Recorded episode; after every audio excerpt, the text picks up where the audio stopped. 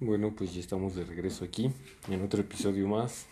Eh, en este momento no nos va a poder acompañar la, la dueña del canal, pero eh, tenemos a una invitada muy especial que es eh, de nuestra familia y ella tiene anécdotas muy, pues ¿cómo les describirías?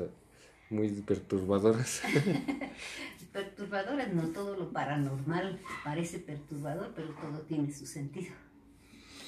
Eh, bueno, como con cuál comenzarías o no sé qué es lo que qué es lo que quieren que yo les cuente. a lo largo de los años se viene recopilando tanta información que necesitas decirme qué cosa es. Pues no sé, por ejemplo, las de la que nos contaste una vez que te pasé en el hospital que que no recuerdo por qué estabas hasta en la noche y me parece que viste a alguien sentado en una cama y luego... Ah, sí. Esas son vivencias, esas, esas sí no son historias bueno, sí, de ficción, son completamente vivencias. Sí, este, si quieres, esa abordamos del principio.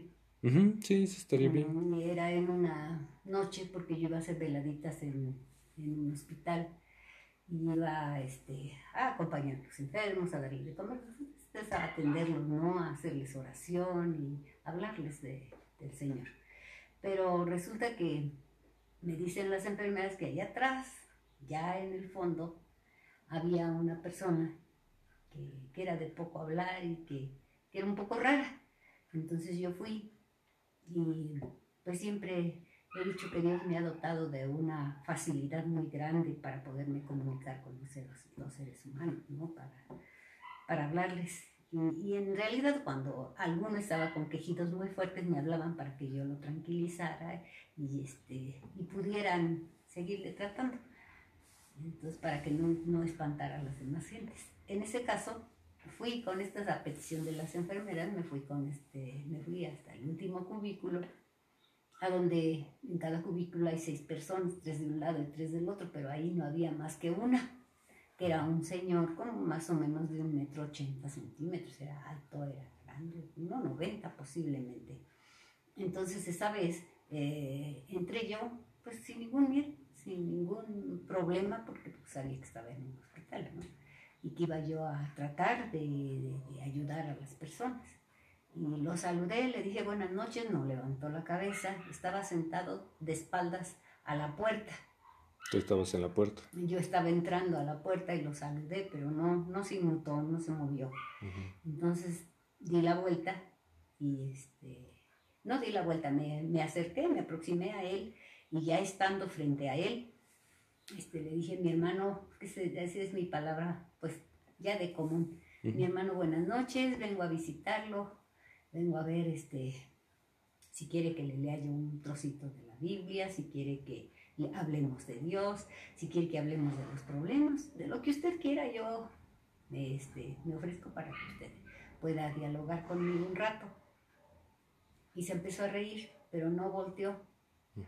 Pero una risa sorda, así como quien hace una mueca, ¿no?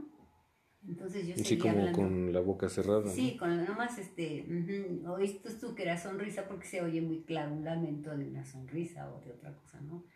Y este, y seguí yo hablando tratando de llamarle su atención para que Entonces le dice, bueno, como me deja mi elección, entonces yo voy, voy, voy a escoger qué cosas de lo que vamos a platicar este, en un ratito más. Ya empecé a hablarle empecé a hablarle de las maravillas tan grandes que hace el Señor, porque en realidad son unas maravillas, unas maravillas que se queda uno asombrado, ¿no? Porque cuando empieza uno a conocer a Dios, hasta huele uno a nuevo, porque, pues porque empieza a entrar la, ¿cómo se llama? La virtud del Señor en uno, su gracia. Pero a más de eso yo lo noté irritado y cada vez que yo hablaba, más irritado. Entonces... Pero ¿cómo, cómo te dabas cuenta? Eh, en, que, en que se movía, en que quitaba, en que se, este, se sentía él incómodo con lo que yo estaba hablando. ¿sí? En una persona, aunque esté de espaldas, te das cuenta si echa los hombros para atrás, si se pega en las piernas o algo por algo. Yo sentía que estaba este, De esas cosas que que le digo, bueno, ¿y si qué tal si me prestas tantito? Me, hermano, me prestas tantito, ya le hablé de tú, me prestas tantito tu atención y te volteas para acá. Ahí fue donde yo entré, pues, en asombro, ¿no? En espanto, pudiéramos decir, pero no, más bien fue asombro, porque no volteó el cuerpo, volteó la cabeza. Nada más la pura cabeza. Nada más la pura cabeza. Y, y, le dije, gira también tu cuerpo. No me había dado cuenta del, del, fenómeno que estaba yo presenciando, sino le dije, mira, hermano, gira tu cabeza para que estés más cómodo. ¿Le dijiste al principio? Sí, al principio, porque yo dije, puedo girarla, pero hasta el hombro, un poquito más, tiene más flexibilidad, pero no de frente. Entonces, él volvió a verme, era una persona demasiado eh, hasta ahí eh, la sorpresa no te deja analizar, simplemente eres espectador y, no te deja analizar. Pero, pero te diste cuenta, o sea, fue como, ¿te diste cuenta hasta tiempo después? No, no, no. O de en inmediato el transcurso, En el transcurso del, del, intercambio de palabras. Entonces, este, él me dijo, no me dijo porque no habló en ningún momento, este, volteó y, la cara era totalmente contraída, estaba desfigurada, no desfigurada por golpe ni desfigurada en una forma tal que se veía espantoso. Pero o sea, como con un ceño enojado. Sí, vi una presencia un tanto cuanto diabólica, que, este, ¿cómo se llama? Que volvía a mí y que se burlaba de mí. ¿Qué? Sentí, ¿Te dijo algo? Sentí una sorna, una burla, un, un querer este, manifestarse para que yo me espantara. Ahí fue donde, hasta ahí yo todo lo tomé este, por el lado bueno y todas esas cosas, que siempre lo tomé por el lado bueno, pero ahora estaba yo más consciente de lo que estaba pasando. Y quise en un momento dado dar los dos pasos adelante, de los dos pasos adelante que di hacia él, quise dar los dos pasos hacia atrás para echarme a correr. ¿Por qué? Porque pues yo sentí frío en la espalda, me recorrió un frío tremendo, me, me recorrió un temblor de cuerpo que me, que me, que me cimbraba y, este, y lo vi. Y le dije, pero si nada más vengo a hablarte de Dios. ¡Pum! Volteó totalmente la cabeza hacia mí en una tercera parte, casi esa tercera parte ya se está hablando de, casi voltear totalmente la cabeza. O sea, como 270 grados, ¿no? Ah, sí, no los 90, pero sí los 70. Entonces, este, ya cuando lo vi, dijo, este, pues esto ya no es normal. En esas cosas de que se seca la boca, que, que en ese momento te quedas petrificado y no hayas que, este, no hayas que hacer. Entonces empezó a burlar de mí pero a burlarse, a burlarse, sí. O sea, este, palabras o se reía. se reía con una forma muy, muy hueca, muy, muy sorda, muy, muy segura, muy, este, muy atrapante. Así como cuando tú quieres espantar a un niño o a una persona grande. Entonces luego, luego que lo vi y vi su boca como la tenía, yo tenía gingivitis porque yo le di roja la encía, le, lo vi porque estábamos a dos metros de, distancia, no estaba yo lejos de él. Entonces fue cuando experimenté ese, ese miedo, pero después me acordé que Dios está encima de todo lo malo, porque Dios, el Señor Jesús, tiene bajo sus pies el control del enemigo. Entonces me acordé de esas palabras y, este, y empecé a tratar de ubicarme y responder con, este, ¿cómo se llama? Con valor. Con valor y con palabra. Entonces le dije, tú estás bajo el dominio del Señor y cosas de esas así. Le, le, dije, le invité que saliera de esa persona porque el que venía yo a ver era, su era mi hermano, al que estaba este, en el hospital. No venía yo a ver a un ente que no conozco ni tenía yo por qué charlar con alguien que no conozco, ¿sí? Pero entonces seguía burlándose para turbarme, para no dejarme hablar. Pensé que no iba a articular palabra, pero sí, sí, en cuanto yo invoqué al Señor, todo se vino componiendo y este y de repente de todo ese que brincaba en la cama porque ya se estaba sirviendo en la cama y este y en cuclillas de allá y, y volteado para acá pues este no es fácil hacer esos movimientos no Y sobre todo eso que empezó a, a, hacer una especie de, de, alaridos sordos, ¿no? Entre que hablaba, entre que, que lo hacía. y, y, fue ahí cuando yo le dije que se detuviera, que yo no lo venía a ver hablar. Yo no te vine a, a, a visitar a ti, yo vine a visitar a mi hermano, al que tienes poseso, no a ti. Así es que sal de ahí porque yo voy a beber. Pero entonces no, no te dijo nada. No, no, en ningún momento. Pero como que, sí trató de articular palabras, dijiste. Trató, sí, pero este, ¿cómo se llama? Sí, yo pienso que sí, porque eh, uno no conoce el idioma, no conoce la forma de, de, manifestarse de la, del otro ente. De esas cosas, sí. Pero ya cuando eso sucedió, pues yo ya estaba sudando, ya estaba yo queriendo correr, pero entonces no pude correr. Cuando yo lo pensé, sí podría haber corrido. Pero cuando yo ya estaba. Pero te decidiste y. ya estaba en conversación con él, ya no pude. Entonces era a defenderse con lo que tú conoces. Al fin y al cabo, ¿qué cosa es la fe? La fe es la certeza de lo que se espera con la convicción de lo que no se ve. Si tú tienes esa certeza en Dios y tienes la convicción de lo que no ves, lo llamas y llega. ¿sí? Entonces en esa invocación, el otro cayó en, este, ¿cómo se llama?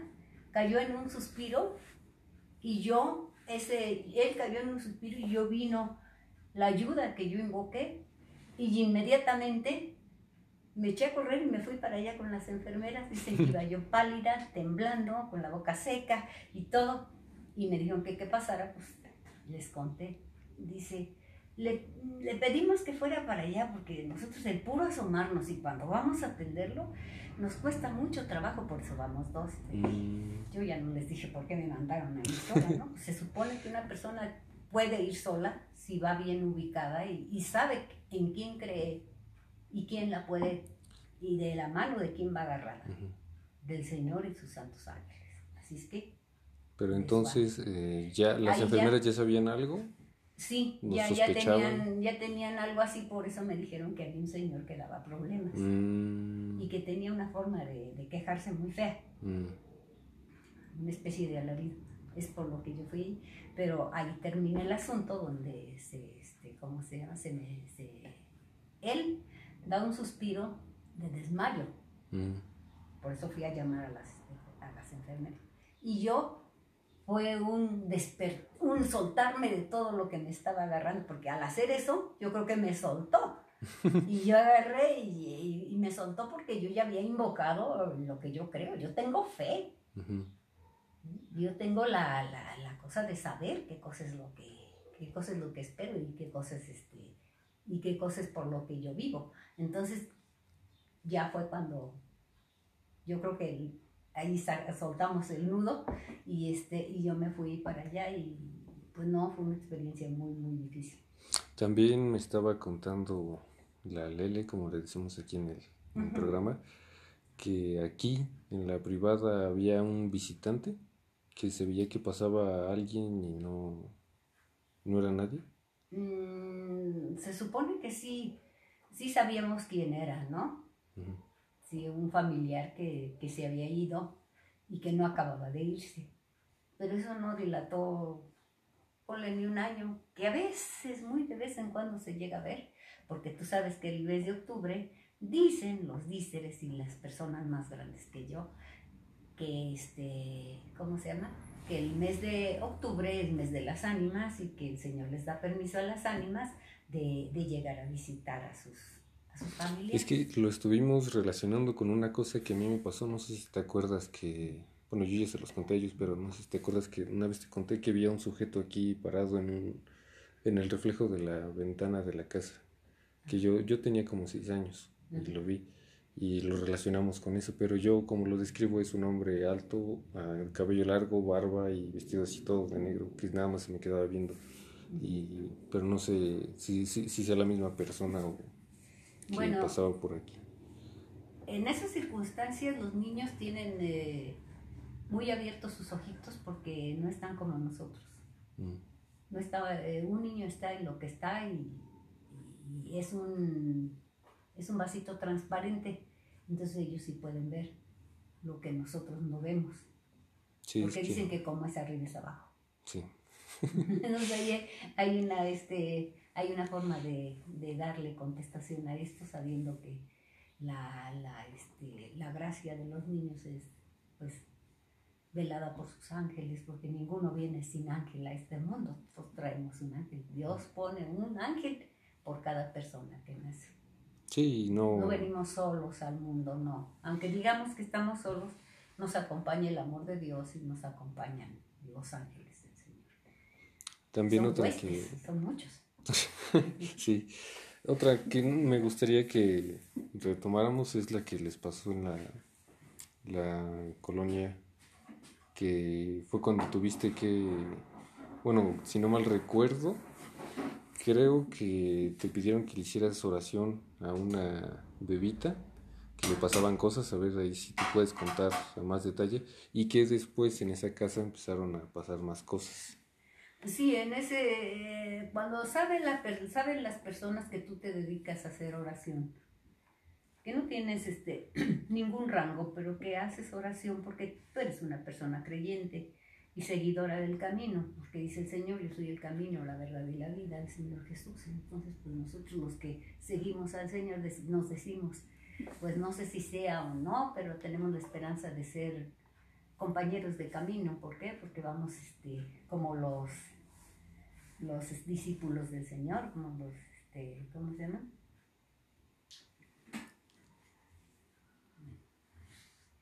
como los discípulos del Señor que, este, que, iban, a, en, que iban a Emaús y, y, el Señor los encuentra y empieza a hablar con ellos y todo. Así es que, pues, yo, yo pienso que todos los que creemos en Dios somos seguidores del camino. Pero a lo que voy es la, la experiencia que, que alguna vez nos contaste sobre el la bebita que te pidieron que, ah, se le Pues en, ese, en esa ocasión me pidieron que le hiciera oración, que porque se deformaba su carita, se hacía como de un huevo. su nariz se le afilaba y se le encorvaba para adelante y los ojos se le ponían redondos. Eso sí fue evidencia, ¿eh? también es una cosa que es este... Que es real. Que es real. No, pues sí, todas. De hecho, ya les contamos varias que nos pasaron a nosotros. Pues, aclaramos que todas estas son vivencias. Sí, son vivencias reales. Entonces, esa, esa vez me llevaron a la bebé que no arribaba los seis, siete meses. Y este, cuando se enojaba y lloraba mucho, empieza, empezaba ese fenómeno a suceder en ella y que ya la habían llevado con, este, con sacerdotes y pues no, no le veían que no se le quitaba y no sé por qué, pero una compañía de trabajo y me por ahí se, se coló y, este, vino conmigo y me la trajo y pues dije, siempre alguien que pide oración es bueno, es bueno dársela. Y, este, y no pensé que se iba a manifestar ahí, ni la mamá tampoco, lleva la tía o la abuelita, la mamá y la tía pero estábamos las cuatro cuando le dije, tómenla, de la, tómenla en los brazos y despiértenla, ya, se, ya la vi que está bien despierta y empezamos a hacerle la oración, encargándola, encargándola a quien corresponde, a nuestro Señor. Y, este, y cuando eso sucedió, la niña empezó a llorar y, empecé a, estamos, eh, y la vimos deformarse que decías que sus ojos se le hacían grandotes, ¿no? Y su nariz como que se le hacía como... Como afilada y se le hacía como gancho para afuera. Y los ojos redondos, redondos, redondos como los de un búho. Se le hacían grandes y redondos. Entonces cuando vimos eso, pues eso, eso sí realmente de, de, entrada, luego, luego crispa, ¿no? No sabe uno cómo tomar este asunto. Pero a base de oración, a base de, este, ¿cómo se dice? De, por favor, no se espanten. Es, Dios nuestro Señor está por encima de todo lo malo que pueda haber, de todo lo que pueda existir o que existiera alguna vez, ¿no? Así es que vamos a seguir y nos agarramos las, las cuatro que estábamos ahí y estaba la niña en medio de nosotros y empezamos a orar, a orar, a orar. Él sabe que el Padre Nuestro es una oración potentísima, una oración maravillosa, un regalo de Jesucristo para nosotros, porque el que ha tenido la oportunidad de hacer un Padre Nuestro, de meditarlo, de, de, analizar hasta cierto punto, aunque no somos quien para analizar y todo esto, se da cuenta que es una maravilla viva. El Padre Nuestro es un regalo de los más grandes que nos ha dado nuestro Señor Jesucristo. ¿Por qué? Porque con el Padre Nuestro nos defendemos de todo. En este, el Padre Nuestro reúne todo lo necesario que necesitamos para vivir y ser felices y para liberarnos y para todo. ¿sí? Así que es, es un concepto mío, pero pues yo creo que todos los que creemos en el Señor creemos en sus maravillas y proclamamos sus maravillas. Así es que eso fuimos testigos, es una cosa que al platicarla pues dice uno cómo es posible, pues, pues fue posible porque la teníamos en los brazos. Ya después que le hicimos la oración le dije pues ya lleven la misa, que toda la familia se acerque a Dios, porque lo primero que debemos de hacer es acercarnos a Dios. Sí, sí. Entonces, mm, para librarnos de todas esas cosas, eh, pues ese es, ese es el camino, el Señor Jesús, porque de otra forma se va uno perdiendo y este, al ir perdiéndola, dice el Señor Jesús, yo soy la luz del mundo, el que viene a mí no anda en tinieblas, sino que anda en la luz. Entonces, este, si te, tú te vas alejando, la luz se va haciendo menos y te va tragando la, la oscuridad, te va tragando lo denso, todo lo que es sombra, porque en, el, en Dios no hay sombra, ni mancha, ni pecado, ni sombra. Así es que todo dice el Señor Jesús, yo soy la luz del mundo, entonces Él todo lo penetra. ¿Y qué quiere decir? Pues mientras andemos de este lado, pues no tenemos ningún problema. Pero si nos vamos alejando, la luz va haciéndose más pequeña. Bueno, no se hace pequeña, sino nosotros hemos sido, somos jalados por todo lo, todo lo denso, todo lo, lo malo. Y pues yo creo que lo mejor es alinearse. Así estuvo y pues es una cosa muy, muy, muy, este, muy fuerte. Pero que dicen que después de eso ya como que vino lo interesante, ¿no? Porque fue cuando te, te despertaron y fuiste con... Ah, a días después de que esto sucedió, pues esto sucedió en la casa de ustedes. El día, pasaron unos, pues no sería ni una semana cuando estaba yo acostada. Le digo, porque quedan cosas ahí, por eso mucha gente no quiere hacer oración en su casa, porque quedan muchos plasmas que, este, que muchas veces ocupan las telarañas, uno a veces no sacude la casa y se empiezan a formar telarañas en, las, en los ángulos de, la, de, los, de, las casas, de los cuartos. Y esos plasmas se quedan ahí pegados y, y, ellos como están ávidos de que de alguien los libere, pues entonces este, se pegan al primero que, que encuentran. Y cuando, esa, cuando eso sucede, pues es cuando se ven fenómenos muy, muy, este, muy especiales como el que tocas ahorita. ¿Y nos podrías relatar más o menos cómo estuvo? Mm, sí, sí, más o menos. Este, Porque bueno, para esta historia hay más testigos, ¿no? Está, está la Lele y una de sus hermanas, no, y tú, ¿no? ¿Qué les pasó a las tres? Eh, sí, yo ya estaba para acostarme. Eso pasaron dos, tres días de ese asunto. Yo estaba para acostarme cuando de repente, pues por esto, por lo otro, se abría mi puerta, entonces agarré el silloncito que estaba, pues, pesadito y lo empujé hacia la puerta para que no lo moviera nadie, sobre todo Fernandito, el más chico de mis hijos, que, este, que lo pudiera mover y se no se quedara en su cama, sino que viniera, luego le daba miedo y se venía a quedar conmigo. Entonces puse el sillón y lo ataqué bien para que no lo pudiera este, mover. Me acuesto a dormir, no había nadie, todos estaban en sus recámaras y yo, yo estaba solita. Y de repente em, estaba yo, pues, no dormida porque estaba yo ni siquiera en vigilia, estaba yo bien despierta cuando sucede que este que me tocan y este y fue pues fue horrible, ¿no? Porque le dije, hijo, estate quieto. ¿Pero te tocó la, la, cabeza? Sí, vete a dormir. Porque yo, y, y, alcé la mano para, para pescar la, la, mano, según yo, del niño. Y dije, ya vete a dormir, porque, este, ¿cómo se llama? Porque ya es noche.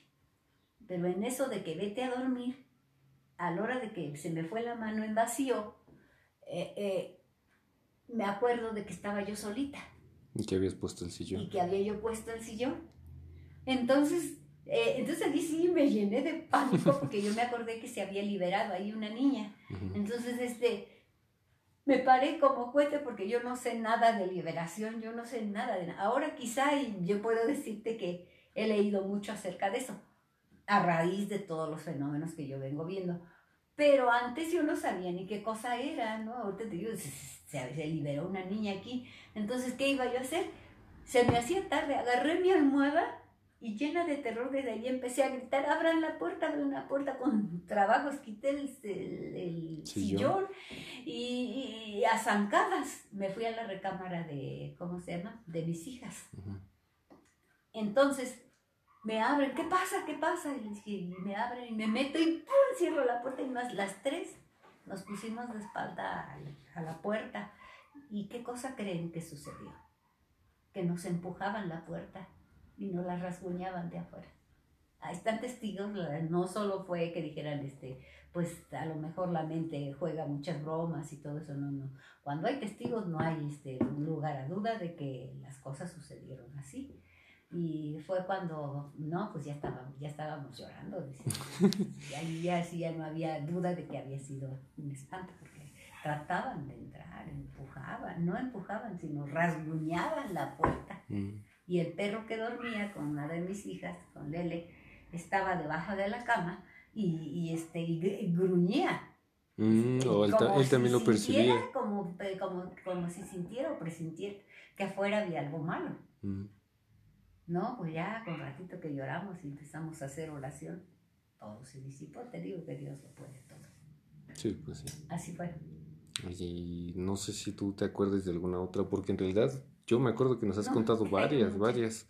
Había un sacerdote aquí en el pueblo. Ese es otro tema, ya nomás esto te cuento, porque se me vino el tiempo. Este, había un sacerdote que era un sacerdote nuevo, tendría de haberse ordenado unos 5 o 6 años. Digo nueve porque hay sacerdotes que tienen 50. Eh, y, este, y nos contaba que cuando él fue a no sé dónde, le dieron una iglesia, le dieron una capillita y que ahí se tenía que quedar. Y se estaba bien lúgubre, estaba, estaba, estaba, estaba fea. Entonces le dijo que la primera noche en que él se fue a dormir, le dejaron su cama limpiecita, bien arregladita y todas las cosas. Y como no había luz, porque en ese pueblo pues, todavía no había luz, y luego la casita del del maestro estaba hasta quién sabe dónde, pues entonces de la iglesia estaba quién sabe dónde, pues entonces este, él mismo agarró y este, y pues apagó la vela y, se dispuso a dormir después de sus oraciones. Todo, todo, este, todo ministro tiene la obligación moral y, por amor de orar en las noches. Y después se acostó, tranquilísimo ¿Y cuál sería su sorpresa? Su sorpresa tampoco dormido, porque él lo contó así. No se puede decir vivencia porque es una cosa entre vivos y espíritus. Entonces aquí no es, no es lo demás. Entonces, cuando él eh, se dispuso a dormir y se volteó hacia la pared para dormir, apagó su vela, pero por ahí, por la ventana caía un rayito de luz que alumbraba muy bien. Y luego, al darse la vuelta, acomodarse ya para dormir, cuando siente que lo tocan por detrás, él sabía que no había nadie, porque no, no había nadie más que él. Y aún caminando mucho tiempo, no habían casas de ahí muy cerquita. Habría como en una cuadra, dos cuadras, pero no había cuadras. Una casa aquí, yo traía así en el campo, muy dispersas. Es decir, está lejos de todo. Eh, y lo tocan y lo jalan para adelante. Él hace con la mano el levantar la cobija porque estaba atrás. Y que ve y se estaba riendo de él una, una mujer vestida de blanco que dibujaba muy bien el, la pequeña luz que había y, y, con una cara horrible y un pelo pero, pero muy desmadejado y con una cara muy, muy fea y que se empezó a reír de él cuando lo jaló. Pero es así, en cuanto él volteó a verla, la vio y se esfumó. Ya, ya no apareció. Y eso fue una cosa que contó un sacerdote.